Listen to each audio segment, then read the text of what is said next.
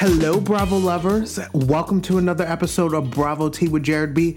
We have made it to the end of the week. It is Friday, y'all. Turn up. I'm not going to be turning up this weekend.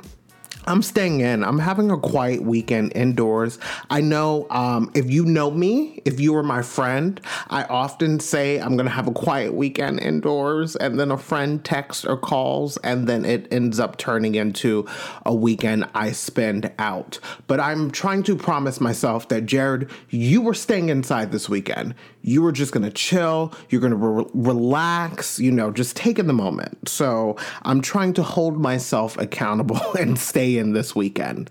Um, I also want to announce that this morning, the podcast officially crossed the threshold of five hundred downloads. If I have not mentioned this already, if you don't know, the average podcast, that means a podcast started by someone we all don't know, uh, not a podcast started by a big name, whether it be a celebrity or reality star, Um, the average podcast gets one hundred forty-one downloads in their first month. By my first month, which was last Friday, I had four hundred forty-four downloads. And this morning, we officially crossed the threshold of five hundred. So I would like to give a round of applause to you guys, to me, um, to everyone that has supported and listened and subscribed and contacted me and given me constructive criticism and have motivated me to not give up and keep on going. Shout out to you guys. I would not be here if it was not for you. And shout out to Bravo, because none of us would be here if Bravo did not exist. Um, I want to get right into it.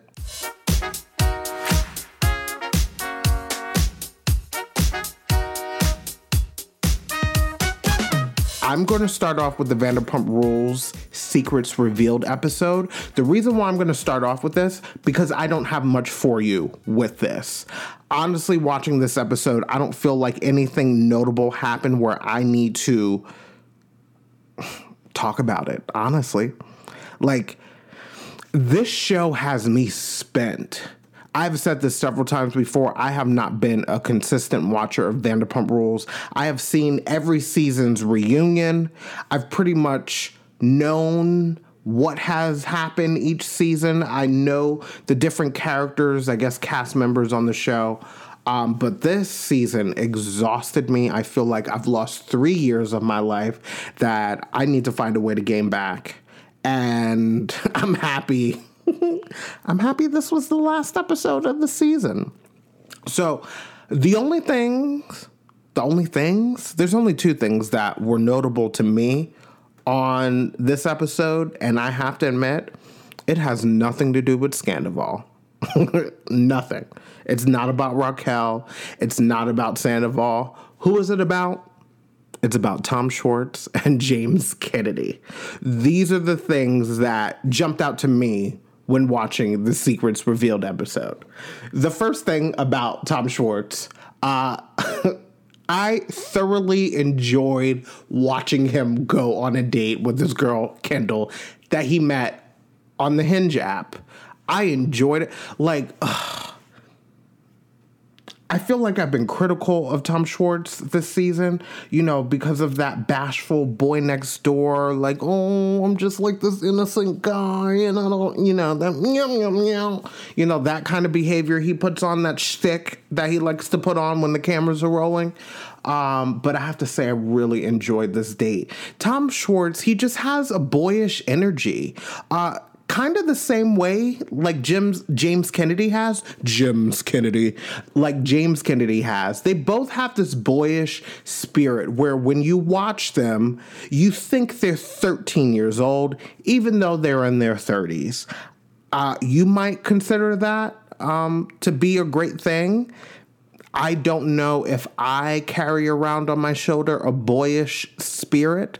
I think that spirit left me uh, around twelve or thirteen, uh, to be honest. Uh, but Tom Schwartz is on this date. This girl, Kendall, arrives that he met on the Hinge app, and Tom Schwartz, he's nervous, but Tom Schwartz orders a shot of tequila and a beer. And I was like, oh my gosh, here he goes. I, I just... I have not been on a date recently, so like I'm out. I'm out of commission. I'm out the game. Uh, and Tom Schwartz was out the game for twelve years, but, you know, he made it happen. He was just himself. He had great energy. Um, one thing I was like, I don't know if you should be ordering a shot of tequila. Like, because, you know, a first date is like a job interview. And you want to put, you want to present your best self in order to get the job. And it's the same way when it comes to a date. You want to present your best self to the person that you were on a date with, with the hopes that there will be another date and maybe it would it will eventually turn into a relationship. You know, you you show your best self when you start dating someone, and then when it turns into a relationship, you reveal the true animal that you are. You know. Um, but then Tom Schwartz, I was like, oh, here he goes. He tells this hypothetical story about the fact that he made out with Raquel, who is in his friend group, uh, even though he's divorced. And I was nervous. I was like, oh, gosh, Kendall's going to be like, red flag, red flag. I just don't know if you should be talking about a girl that you made out with on a date with someone else. You know what I mean? And I feel like in any other situation, maybe not any other situation. I know if I was on a date with someone, I would not talk about someone I previously hooked up with. And I know if I were on a date with someone, I would want that someone to discuss the most recent person they hooked up with. That's just not good first impressions to me. But Kendall took it very well. Kendall took Tom Schwartz's Dear John story very well. Um, but yeah, I don't think that's a story that you tell on the first date. The second, oh, before I get to the second thing that, you know, jumped out at me on this episode, um, I have to say that I could probably watch Tom Schwartz on a dating show. Listen, if Tom Schwartz became the next Bachelor, I don't watch The Bachelor, but I would probably watch The Bachelor if Tom Schwartz became the next the next Bachelor, because it would be thoroughly entertaining to see this man try to date thirty women and try to fall in love within a couple of weeks with the hopes that he and this woman will live happily ever after. And if you know The Bachelor's track record, they're like three for fifty at this point. But yeah, I would watch a Tom Schwartz dating show. I don't know about you, but I enjoyed him on this date. I know I've said that several times, but I really enjoyed it. It made me laugh and made me smile. Um, and I wish they kind of showed that on this season. Honestly, there were so many light moments shown on the Secrets Revealed episode. I was like, oh, they should have shown that. They should have.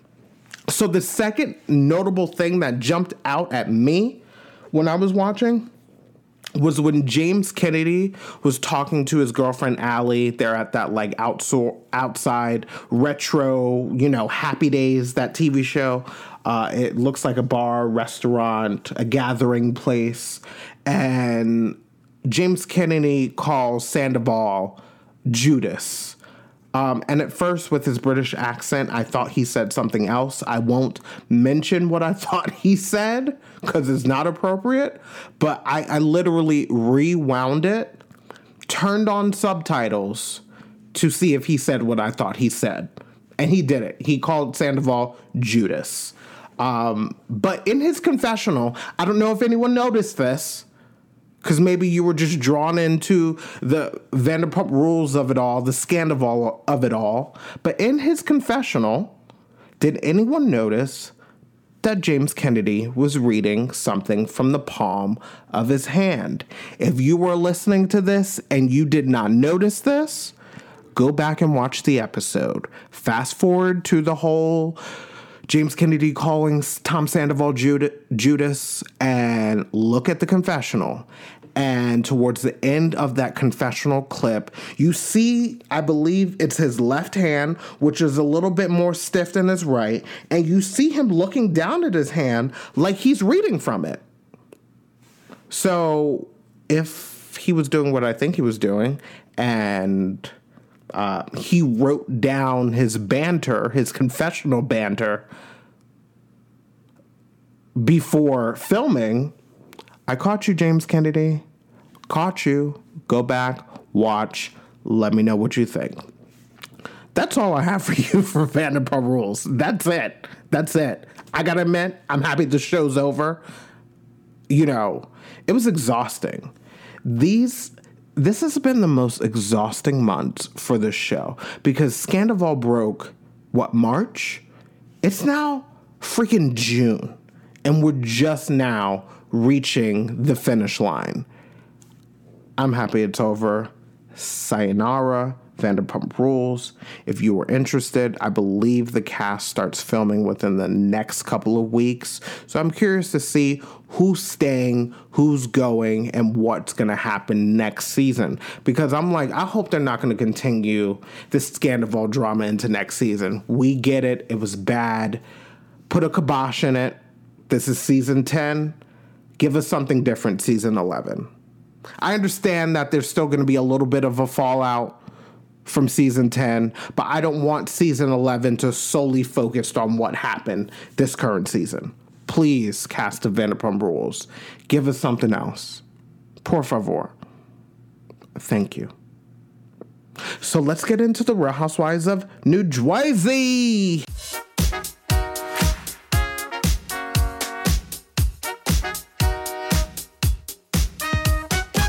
So now we have the Real Housewives of New Jersey.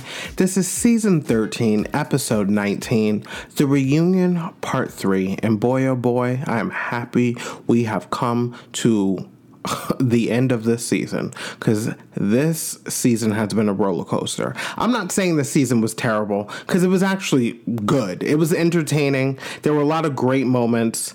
There were some moments of laughter, but this sh- this season was intense. Like, at the end of the day, a family is no more. A family is no more. And for me, if I were on a show like this and I've been going back and forth with my family for ten seasons, I'm leaving the show because no amount of money, no amount of fame is worth my family being ruined. But I think that when you're in this world of housewives, you, you're in a bubble. You have tunnel vision.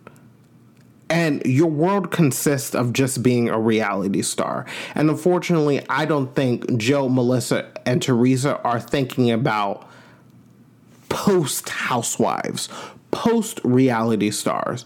Because, like, once you're off the show, and one day Teresa will not be a housewife. Whether she's given the walking papers by Bravo or Teresa makes a decision to leave on her own, Teresa will not be a housewife forever. We will not see an eighty-year-old Teresa throwing bottles or throwing glasses at someone on the Real Housewives of New Jersey. We just won't. And so to me,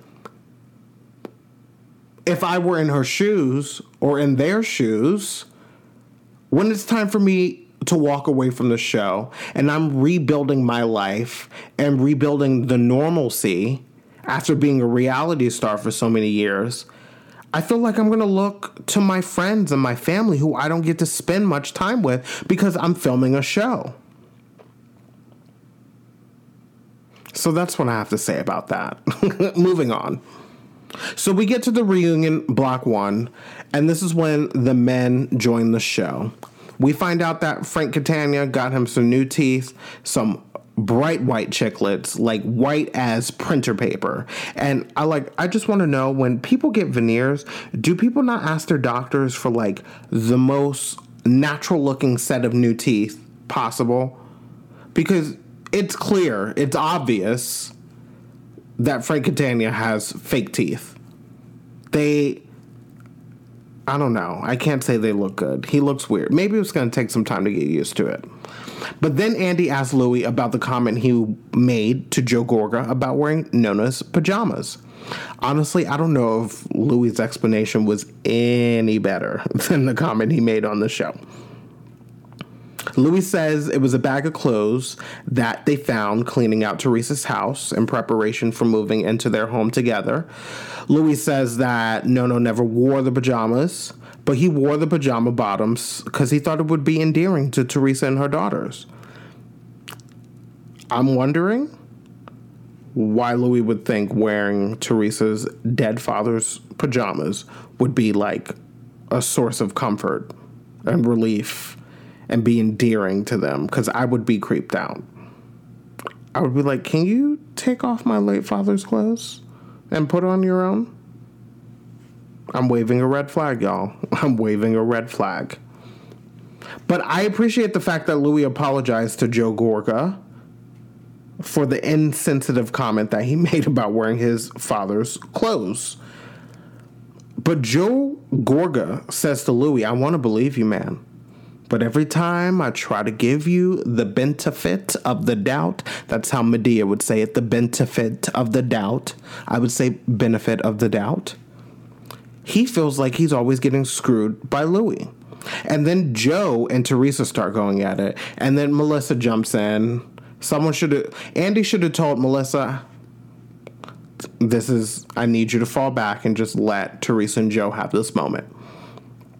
I This was the moment for Teresa and Joe to talk and for Melissa to shut up and for Louis to shut up. But Teresa says something so devastating to me, so finite. Teresa says, this is the last time I'm going to speak to my brother. And I just hope that she does not end up regretting that statement. Because at the end of the day, being a real housewife, that does not last forever. But family, they're going to be there when the cameras aren't rolling. And I understand their family, things are a bit shaky. I'm not team Melissa and Joe. I'm not team Teresa. I'm team they, they're all in the wrong. And they all have a very hard time taking responsibility for their actions. And I've said this to a friend. Teresa and Melissa don't realize it, but they are the same exact person.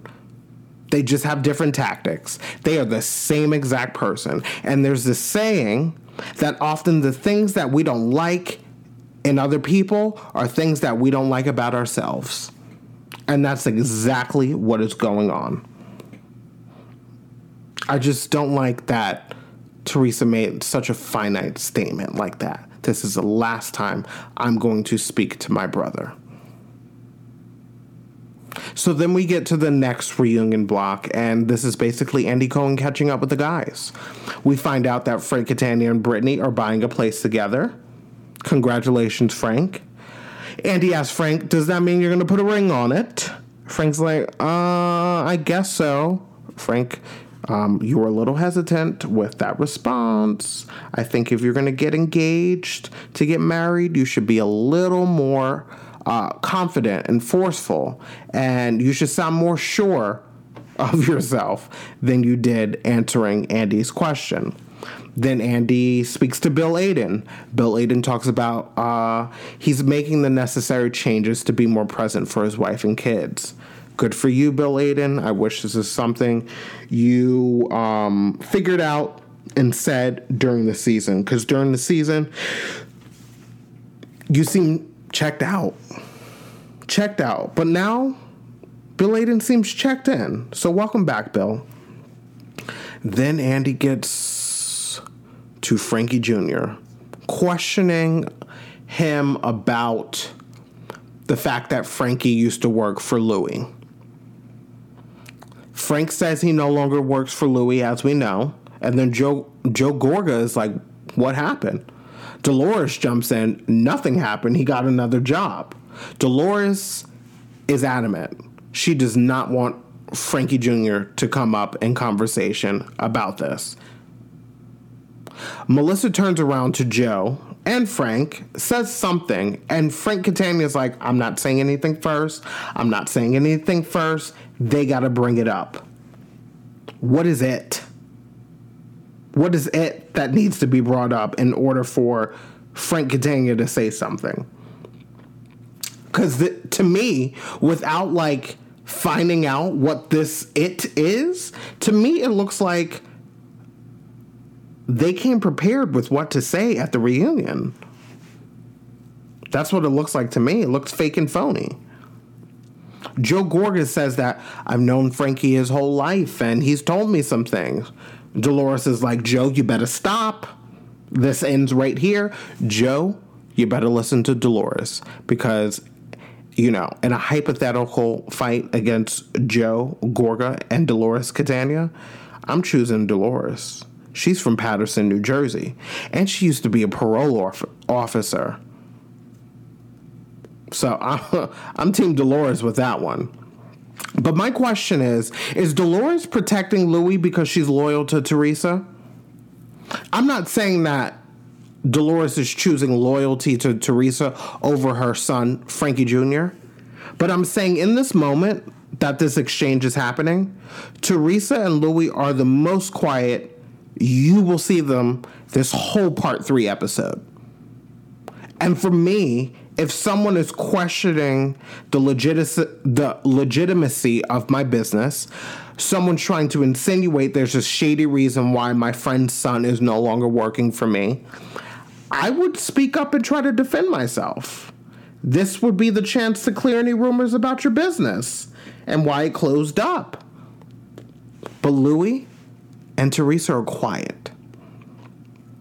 And then Melissa says to Joe that Dolores doesn't want the story to be talked about. What story? Something's being hidden from us. Something's not being talked about. And it was noticeable to me. Was it noticeable to you? So then John Fuda pipes in. I have a question. Why'd you have me investigated? John Fuda holds up one of those bubble mailers and he says, an eye for an eye. I assume that means he has some info on Louis. I, I assume that's what an eye for an eye means. Doesn't eye for an eye come from like ancient Meso- was it Mesopotamia? I think like those are one of the first symbol. They were the first civilization to create like laws. And I believe one of their laws was an eye for an eye. Like if you, you know, chop someone's finger off, that person who got their finger chopped off is now going to chop your finger off. That's what eye for an eye means. If I'm wrong, but if I can go back to world history, this is probably what? Grade ten in high school? I believe eye for an eye comes from ancient Mesopotamia. I don't I don't think I said that. Mesopotamia. Mesopotamia. I think I said that right. John Fuda accuses Louis of hiring a private investigator to get in contact with the mother of his son, who is currently incarcerated. Louis denies hiring Beau Diddle, Beau Diddle, Diddle Diddle, to investigate the girls and their families. And he questions Louis about it because Louis did say on the season finale that Beau has some info on them. Louis like, oh, I just said that in the heat of the moment. Andy's like, but you said it the next day too, when you weren't in the heat of the moment. Louis, the lies you tell. John Fuda's like, I got connections, big ones. And things kind of get unraveled a bit. People are going back and forth.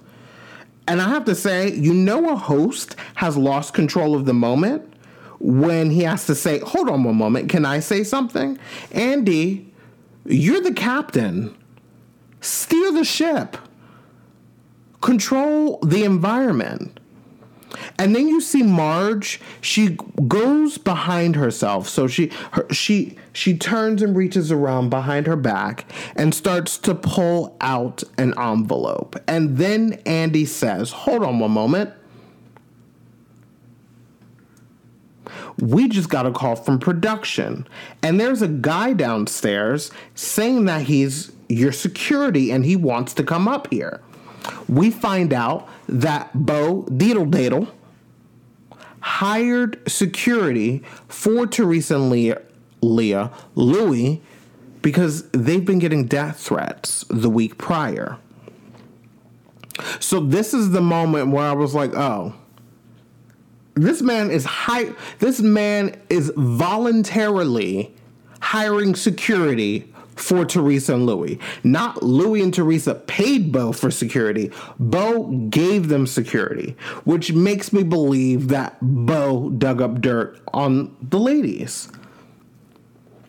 Louis denies Beau investigating the ladies. Louis says that Beau is working on a case because someone has been harassing him and that someone is on the cast and they're talking to the person that is harassing Louis. And Teresa says it's Margaret.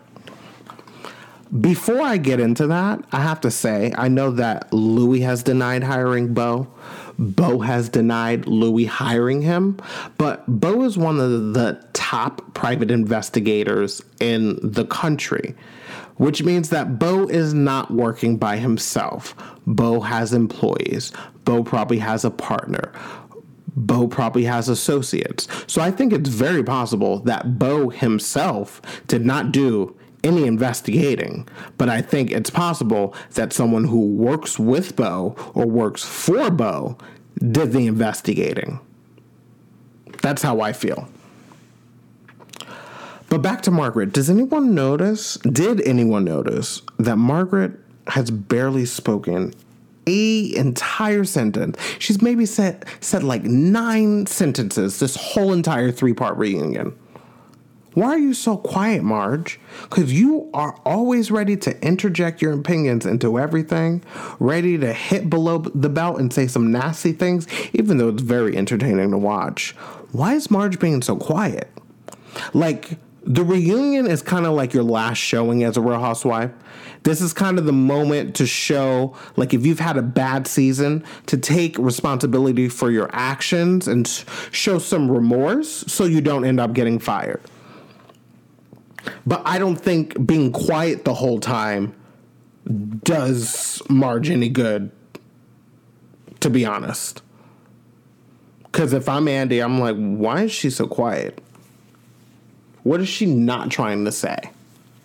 What is she, yeah, what is she trying not to say? But Marge denies it, and Louis says, let's play. So I have to point out, throughout this whole entire reunion episode, Louis sporadically says a combo of weird and semi-threatening phrases like, be careful. You will meet your match someday. He says that actual multiple times. In due time, you're going to regret this. He says, I know everything. He says, let's play. He says, your day is coming. He says, just a matter of time. Did anyone notice these phrases? Threatening language? I, I do have to say, Louis is looking less red on this reunion. So whatever he did from the end of the season to this reunion, keep on doing it, Louis. You are looking less like a tomato. But you are still a walking red flag. Frank accuses Louis of launching a smear campaign against him on the internet, resulting in negative tweets, negative articles, and blog posts. Andy then tells Joe Gorga that his sister Teresa believes that he and Melissa are the reason why she ended up in prison. And then I was shocked. I thought it was a joke at first. Frank Catania was Joe Gorga's attorney at the time. So Frank turns to Gorga, Joe, Joe Gorga, and was like, Joe, do you give me your permission to waive attorney-client privilege? And Joe Gorga is like, yes. And I'm like, oh, this is real. And then Frank Catania says that they were content- contacted by the West Patterson, New Jersey F B I. Joe was asked by the F B I to meet with them to discuss Joe Judice, not Teresa. Frank Catania says that Joe Gorga never showed up to speak with the F B I. And then Teresa says in Italian to Joe, you have broken my heart. And Joe says, you broke my heart a long time ago. That's sad. I did look up that phrase that Teresa was saying in Italian to see if I could try to say it on the podcast. And that phrase is not easy to say. I click because, like, when you look up, you know, translation for languages, there's like this icon that has a speaker, and that's so you can hear how to properly pronounce the language you're trying to speak or understand. And I tried to say it and I sounded foolish, so I gave up. But I have to be honest, I would have loved if Joe and Teresa would have just had a one-on-one being mediated by Andy Cohen. Because in this episode, nothing was resolved. It was fighting, arguing, yelling, accusations, threats. And you might ask yourself, how come Andy did not, how come Andy didn't suggest just a one-on-one? Well, if you did not know that this is a business, and at the end of the day, this is not, these are not Andy's friends. These are not Andy's friends. These are Andy's employees. So honestly, I don't think Andy was thinking of like, oh, maybe we should have a one-on-one moment with just Teresa and Joe because I don't want anyone else interjecting their opinions. But that did not happen. Sorry, I veered off a little bit. So then Teresa calls Gia to confirm whether Gia said that to her Uncle Joe that he could do better than Gia. Gia denies it, says she never said Uncle Joe could do better than Melissa. Joe's like, she's not telling the truth. That pisses off Teresa. Teresa storms off stage crying. But I have to say, I believe that Gia told Joe that you can do better. But I believe that Gia was referring to the fact that Joe and Melissa weren't coming to the wedding. And so I believe that Gia was like, come on, Uncle Joe, you can do... What is the what is uncle in Italian? It sounds like Z- Zia Joe? Zia Joe? Come on, Uncle Joe, you can do better than that. Come to the wedding. But I believe what Joe Gorga heard was Gia saying, you could do better, and referring to Melissa. Sometimes when you're angry, sometimes when you're hurt, you hear what you want to hear and not what's actually said. And even though that sounds simple, you can do better. What Joe Gorga heard is you can do better than Melissa, even though that's not what Gia said. I think that it's easy to assume that this was m- miscommunication at best. Or at worse. But at this point, they can't even they can't even have this conversation about there possibly being a misunderstanding. It's too late. So then we get the final thoughts from the ladies, and pretty much everyone can agree to get along and start over, with the exception of Teresa and Melissa. And that was pretty much it. I have to be honest, I don't know where this cast goes from here. But I will say, in my opinion, this was Melissa Gorga's best reunion I have seen in the ten years she has been on the show. Now, yes, Melissa and Teresa have gone back and forth many times on these reunions. And Melissa has pretty much always been able to hold her own, hold her own, but I've always felt like Melissa was holding back. But not this time, y'all. This three-part reunion, Melissa showed up in her glittery blue dress with a hood. Weird outfit choice, but it's her choice. Melissa showed up, and I was thoroughly entertained. I really was. But I don't know where this cast goes from here. Teresa and Melissa can't be together on the show because I don't want to watch on season, what season is this? I don't want to watch on season fourteen more family drama between Teresa, Joe, and Melissa. At this point, I don't think any of the viewers of the show want to watch that. So what happens? Do you fire Teresa? Do you fire Melissa? Do you fire them both? At this point, I don't care if they are both let go, because they both suck so much air out the room that it does not allow the ladies, other ladies, the other Real Housewives of New Jersey to breathe. They can't show up and be a housewife because it's about Teresa and Melissa. So I don't care. If it happened, if Teresa and Melissa both got fired, I would not care. If Melissa got fired, I mean... I kind of like Melissa. I think she should stay on the show. If Teresa got fired, I'm like, oh, what's going to happen to the show? So in my opinion, the only option is for both of them to go. Maybe they're both put on pause for a year or two. They both make, you know, appearances on the Real Housewives of New Jersey. Of course, not together. But, you know, Teresa goes to hang out with Dolores and Jen Aiden and Danielle. And Melissa goes to hang out with Rachel Fuda, uh, Margaret Josephs, and Jackie. But it's clear they can't be on the show together. There was a time, well, actually, I was going to say there was a time that the show used to be fun. Um, and yes, that is true. But the Real Housewives of New Jersey has always had a certain type of intensity to it. Because it's always been about family. This is, I know Housewives is an ensemble cast, but the Real Housewives of New Jersey is more than just an ensemble cast, because it's not just the ladies on the show. The husbands are deeply involved in the show.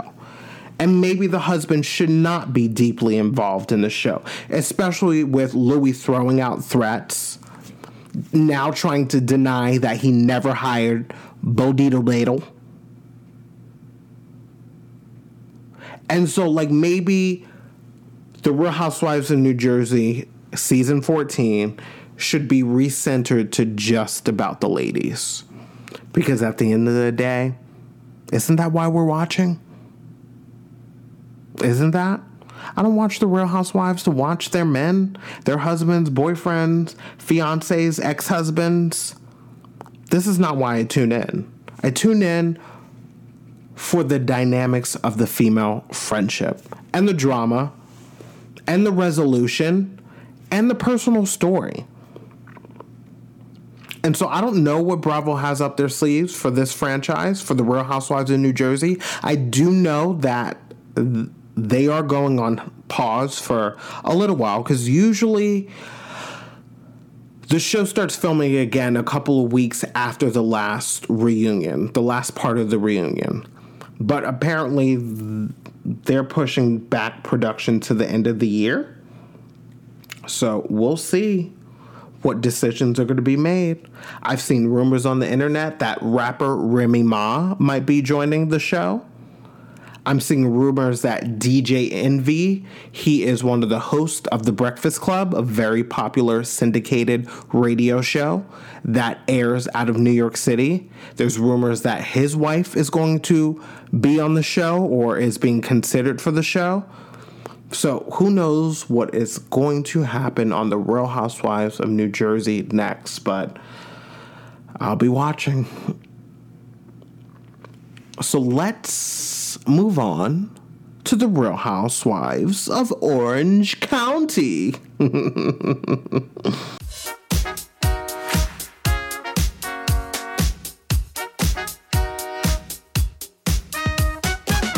So we have the Real Housewives of Orange County. This is season seventeen, episode two, titled Friendship Overboard. So before I get into this, I have to say thank baby Jesus for the Real Housewives of Orange County, because it's a great palate cleanser after having to watch the Real Housewives of New Jersey.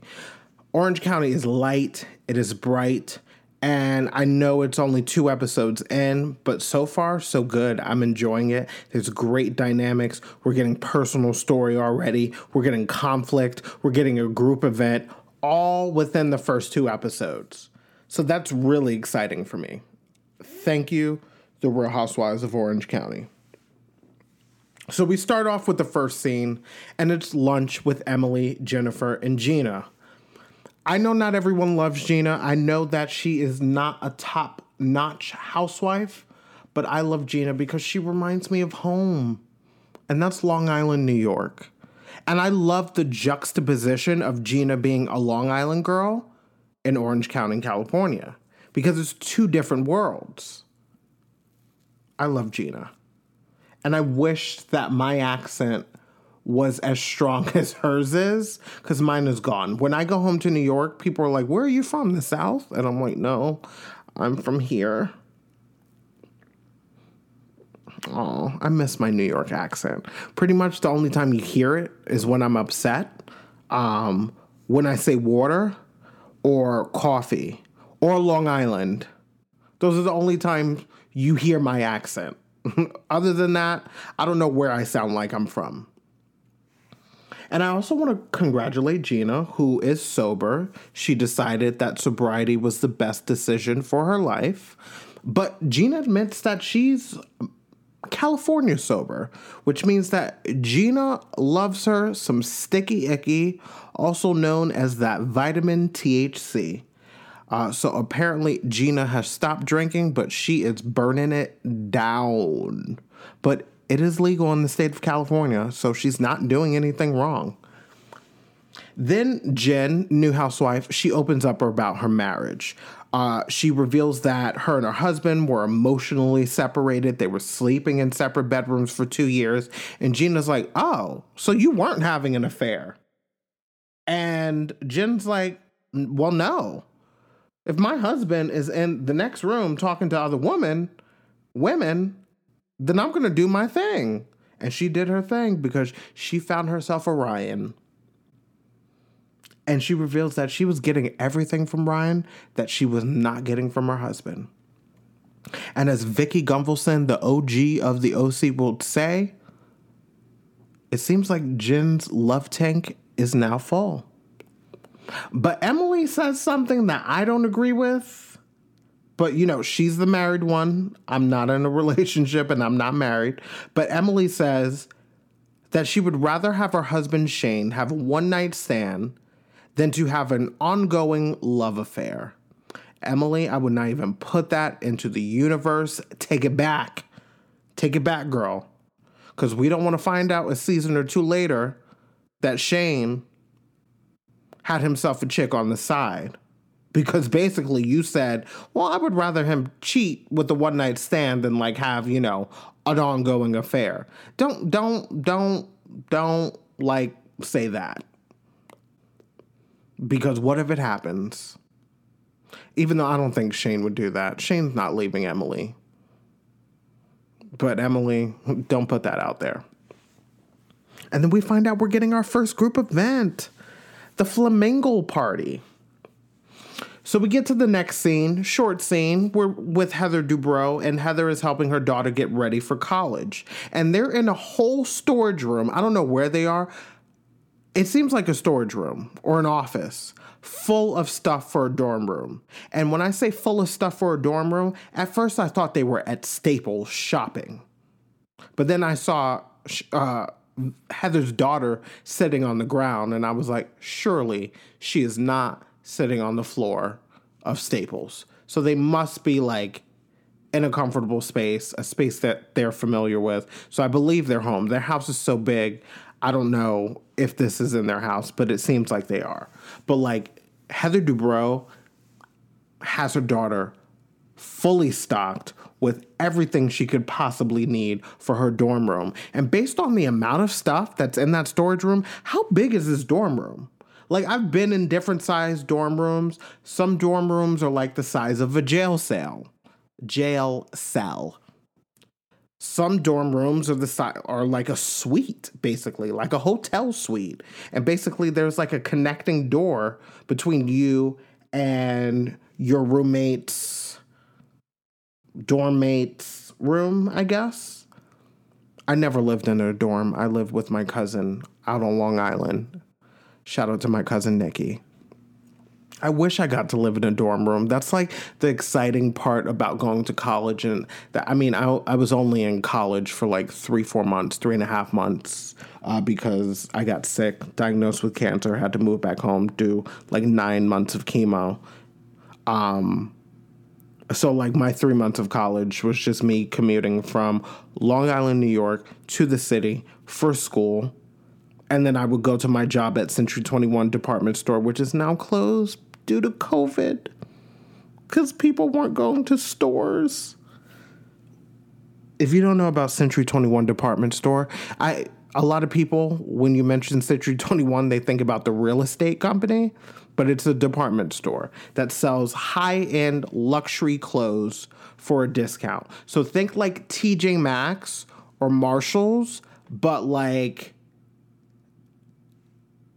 at, tw- I was about to say at twenty-first Century, at Century twenty-one, you see like Marc Jacobs, you see Gucci, you see Valentino. Like it's like a high-end Marshalls, T J Maxx. And so anytime I would go to visit home in New York, I always had to make a pit stop at Century twenty-one department store, but they are no more.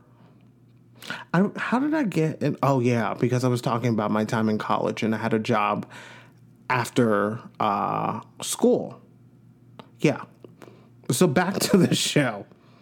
Uh, Heather speaks with Tamra, who's a bit nervous about her meetup with Shannon, but I agree with Heather.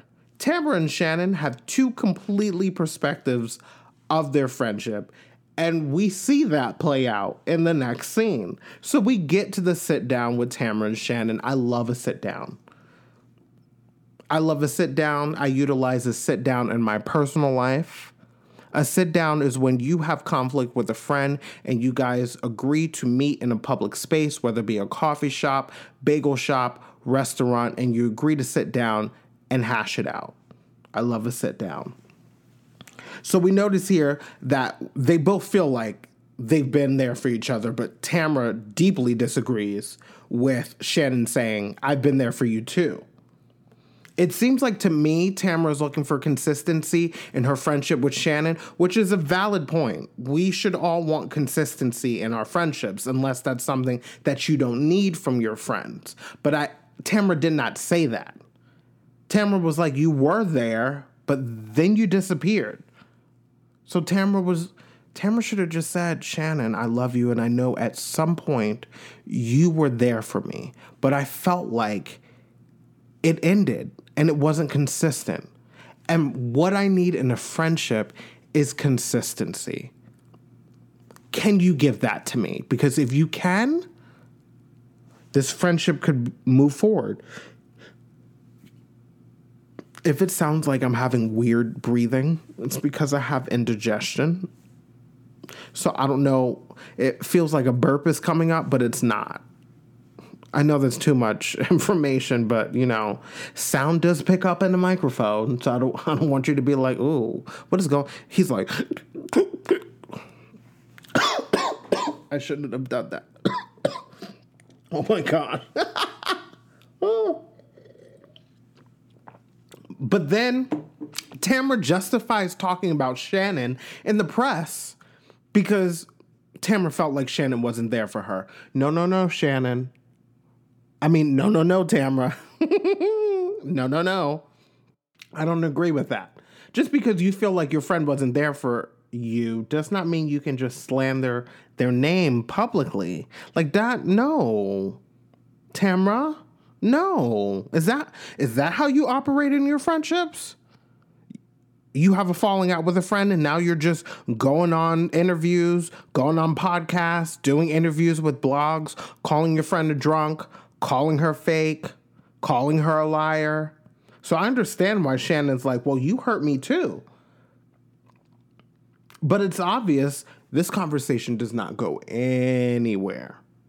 But I love that Shannon said, well, let's see where this friendship can go from here. Because that conversation was going nowhere. How long was that sit down? Because to me, it felt like fifteen minutes. But of course, they could have filmed an hour or two and chopped it up to that those ten minutes that we saw. So who knows? Then we move on to Cut Fitness, and I have to say, I feel really bad for Tamra and Eddie. I did not realize, one, that they've been married for like ten, and eleven, ten or eleven years, and their gym was open for ten years. So that's great that they had that success. It's sad that it had to close down because, again, COVID, um, when there is a worldwide pandemic happening and there are rules where you can't leave the house or go to public spaces, a business that is a gym cannot thrive. So Cut Fitness had to close. But Tamra mentions how Emily reached out to her to show support of the closure of their gym. And then they cut to a reunion a couple of seasons ago, and Tamra called Emily Shrek. Tamra said Emily looks like Shrek. So good on Emily for reaching out to Tamra and being the bigger person after being insulted like that. Because I would have paid Tamra dust and blown it her in her face. But Emily is better than I am. Then the conversation turns to Shannon, and apparently both Eddie and Tamra believe that Shannon is a drunk and that she's needy. I wonder how Shannon's going to feel about watching this back.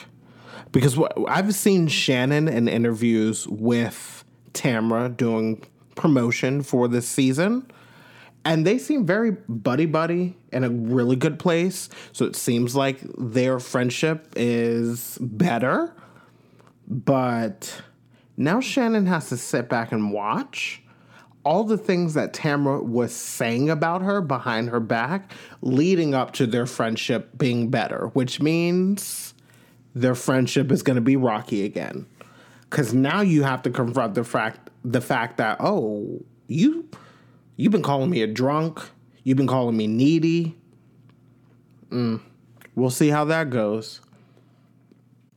And then we have Shane and Emily in the car. Also, I'm recapping the like deleted scenes version on Peacock, so I might mention scenes that you guys did not watch live on Bravo if that's how you watched O C. Because what I'm about to mention is the deleted scene uh, with Shane and Emily in the car. And Shane dropped some knowledge on. Shane has grown on me so much. The first season, I could not stand him. Second season was a little better. After that, okay, Shane, I'm liking you better. And, you know, I know we're only two episodes in, but I like Shane. Shane has grown on me. And Shane dropped a nugget of knowledge on us. Some zoology. Apparently, flamingos are pink because they eat so much shrimp. I thought it was just like a pigmentation thing with their feathers. That's why they were pink. I didn't know it's because they eat so much shrimp. Like, I love shrimp. If I ate too much shrimp, would I tur- turn pink? Now, I am African American, so I have brown skin. So I couldn't necessarily turn pink, but like, would I turn purple? Let me stop. Moving right along. We get to boat day. And I have to say, Heather Dubrow is getting her glam done. And I love that she admitted that she looked up flamingo on the Urban Dictionary. I try to tell people, listen, if you cannot find a definition of a word or a phrase on Merriam-Webster, on dictionary dot com, you go to Urban Dictionary, because most likely if you can't find it anywhere else, it's going to be on Urban Dictionary. So shout out to Heather. She's just like us. Sometimes she just needs to understand what certain words mean. So then the ladies arrive for boat day, and look who's last to arrive. Making her debut on The Real Housewives of Orange County is Taylor Armstrong, who used to be on The Real Housewives of Beverly Hills. I believe the first four seasons. And she was also on season two of The Real Housewives Ultimate Girls Trip at Dorinda's house on Peacock. But Taylor Armstrong is the first ever housewife to be on two different franchises as a cast member. So look at Taylor Armstrong making housewife history. So then the ladies are all gathered. They're sitting around, I believe, a table or chairs or a bench. And Jen, new girl Jen, new housewife Jen, opens up about her family and adopting her son and fostering children. And then Shannon does something rude as hell, interrupts Jen as she's opening up to a group of strangers. She's like, is that John's son? Is that John's son? Hey, is that John's son? And she just keeps on going. She's like, is that Joe? Is that Joe? And Tamra is getting heated. heated. Heather tries to get Jen to continue on with her story, and then Shannon's like, this is where the seals are, everyone. Because there was like a little buoy in the middle of the ocean, and so I guess the seals hang out on the buoy. And I'm like, Shannon, shut up. Shannon's mind is elsewhere. Shannon, sometimes, I love Shannon. I love me some Shannon Storms Beador. But Shannon sometimes has a lack of self-awareness, which is a perfect quality for a housewife, honestly. Many housewives have, many housewives have a lack of awareness, which makes them so great for the show because they do and say things and they're not aware of their behavior. They have a completely different co- perception of themselves than what others have of them. And then Emily and Tamra have a one-on-one about Shannon, where Emily is trying to play the voice of reason, the mediator among the group. And then during that conversation, drunk Heather Dubrow, which I love seeing because I feel like Heather Dubrow is often tightly wound, but it's good to see that Heather Heather is comfortable. She's comfortable with this group of women, so she's going to let her hair down, her I Dream of Jeannie ponytail down. And so she interrupts the conversation and sits, squeezes, not sits. It's not like there was a big open space on the chair or the bench between Emily and Tamra. So Heather squeezes in between Heather and Tamra, and Heather just jumps right in and starts questioning Tamra about Shannon. And then Emily asks Tamra if she should take responsibility for the hurt she caused Shannon. And Tamra's like, go fuck a duck. I'm like, what? Please don't fuck a duck. What does that mean? Listen, I'm going to do a quick P S A. I do not support humans having sex with animals. That is called bestiality, and it is illegal. But don't mess with ducks. They're so cute. It's like, quack. I don't know what ducks provide to the world, like, you know, every, you know, animal or bug kind of has like its purpose in the world.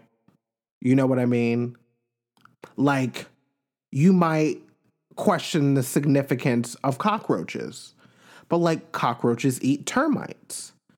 And like, who wants a termite? Who wants termites in their home? Because they're going to eat up the wood and like your home might come crashing down. So like, and some way cockroaches serve a purpose. I just don't want them. I don't want to see them. I don't want to find out that they're living in my home. But cockroaches do serve a purpose. And so do ducks. And they're not to fuck. And then Tamra starts yelling. And then the rest of the ladies in the front of the boat. The ladies in the front of the boat are Jen, Shannon, Taylor, Jen, Shannon, Taylor. Yeah, because Heather, Tamra, and Emily are in the back of the boat having this discussion. Everyone in the front of the boat can hear this, including Shannon. But I agree with Emily. If you're getting all these phone calls from Shannon Storms Beador, and they're annoying you, and she's waking you up in the middle of the night drunk to complain about her relationship, Tamra, draw a line, create a boundary, and be like, hey, girl, I love you, but these calls are becoming a little bit too much, and you're calling me too late, and you're starting to bother Eddie. You know, can we, like, keep the calls from you to a minimum and at a certain time of the day? That's all Tamra needed to say. I don't know if Tamra has ever told Shannon that, but, you know, here's the thing that a lot of people don't realize. People don't read minds. So if you are a friend that is mad at your friend for doing something, but you don't tell your friend what they did and you just decide to scream at them or insult them or ignore them, how is that friend that you're mad at supposed to understand what they did in order to correct their behavior to do better? Like, this is why I am the way I am. I'm someone that believes in straight talk makes for straight understanding. If you're my friend and we have a problem, I'm going to tell you we have a problem. There's not going to be any passive aggressive stuff. I'm not going to ignore you or pretend you don't exist in the world. I'm going to tell you what the problem is. And after I tell you what the problem is, my expectation is that you take responsibility for what you have done, and with the hope that you will fix the behavior and our friendship can move on. And a lot of that does not click in a lot of people's heads. And that does not click in Tamra's head. How is Shannon supposed to know what to do or what she did wrong if Tamra, you don't tell her? Shannon does not read minds unless, I don't know. I don't know. Maybe Shannon does. But I don't think anyone, any human on this earth has the ability to read minds. So that's my frustration with Shannon. If you have a problem with someone, not Shannon, with Tamra, if you have a problem with someone, just say it. Say what the issue is. Don't insult them. Don't yell at it, at, at them. Articulate. Use your words and say, you know what, Shannon, this is why I'm mad at you, because you did this and it made me feel this way. It's it's simple. It's very simple, but not everyone believes in simple. They believe in complex and difficult. So then the ladies, I guess, go back upstairs to sit around to eat. And Emily suggests that Shannon apologize to Jen for interrupting her story about fostering children. And Shannon had no clue that she even did that. Had no clue that Jen was sharing the story about fostering children. But then Shannon takes it upon herself to be like, oh, I wanted to foster children too. Shannon, this is not about you. We love that you were trying to foster children, but this is about the fact that you interrupted Jen while she was this sharing the story of her fostering children. Again, a lack of self-awareness, but that's what we love in a housewife, isn't it? But then Tamra, who is drunk as hell, drunk, and you know someone's drunk, Tamra's swaying a little bit. Her eyes look a little glassy. Her eye, her her eyes are like a little low. You know, those lids, those eyelids are a little low. She might as well close her eyes. And Tamra's like, uh, Shannon, that's how you normally are. You're selfish, you lack awareness, and you make everything about yourself. Emily tries to inter- interject, and Tamra's like, shut up, Emily, or I'm going to hurt you. And Emily is like, whoa, I'm just trying to help. And Tamra's out here threatening to throw hands on Emily. In a fight between Emily and Tamra, I take Emily.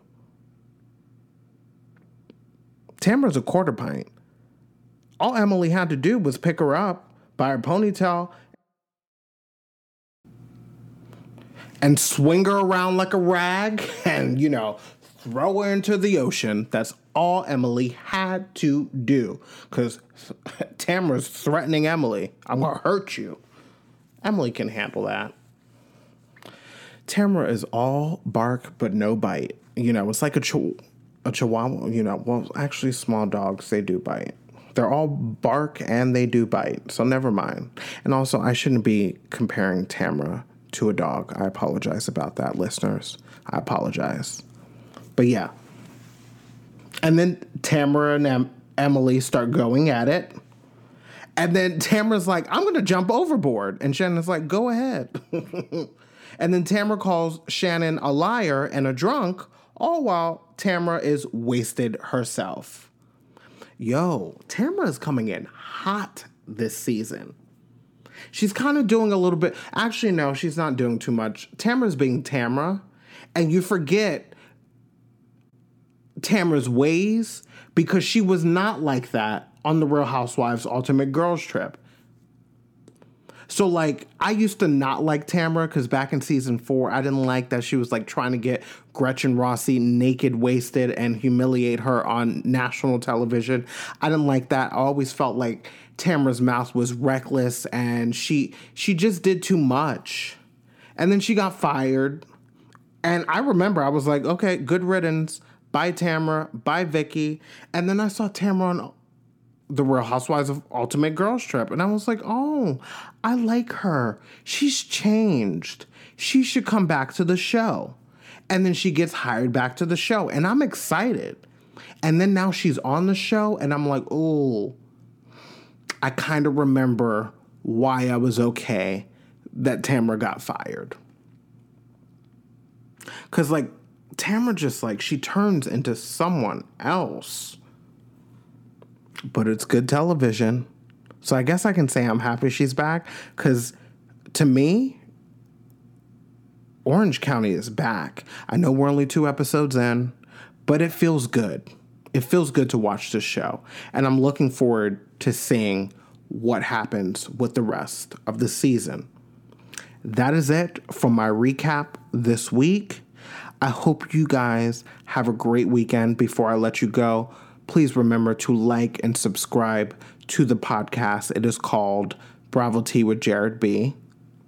Tell your friends, tell your family, tell your coworkers, tell everyone you know to listen to Bravo Tea with Jared B, especially if they are a Bravo fan. Follow us on Instagram at Bravo Tea with Jared B. Follow us on Instagram at Bravo Tea with J B. Reach out, slide in the D M, say hello, introduce yourself, give us a follow. But like I always do, I, I want to thank you all for the support and for listening to the podcast. Listen to me fumble my words, hear me rant, and laugh at my own jokes, which is so corny. But I greatly appreciate the support, everyone. I hope you all have a wonderful weekend. Stay safe. Enjoy that weekend wherever you are in the world, wherever you are listening. I love you guys. I love you for listening. And until next time, I was going to say pod dismissed, but uh, that is what they say on the Boy Meets World podcast. So I'm just going to say bye-bye.